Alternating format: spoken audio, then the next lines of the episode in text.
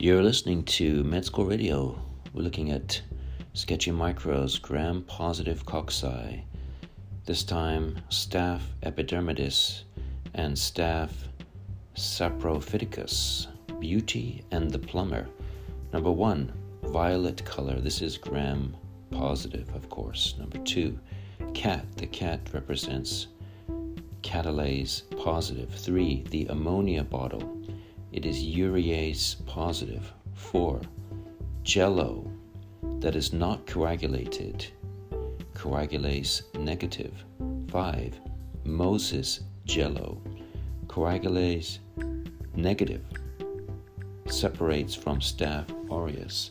Notice the quotation marks is red to signify negative. Staph epidermidis, normal skin flora.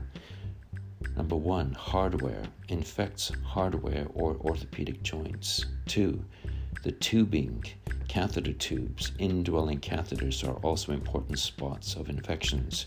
Three, heart valves, infection of heart implants, endocarditis of artificially implanted heart valves. Four, gunk on the pipes and valves uses biofilms to stick to sleek metal and plastic surfaces.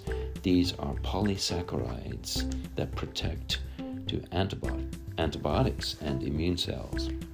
Number five, VAN is for vancomycin for treatment of staph epidermidis endocarditis. Six, the dirt on the plumber, normal skin flora. Number seven, the petri dish with blood dripping in, representing contamination of blood cultures. Number eight, the belly button is showing novobiocin sensitive. Now for staph saprophyticus, the young lady on the counter. Number one, the belly button is not showing.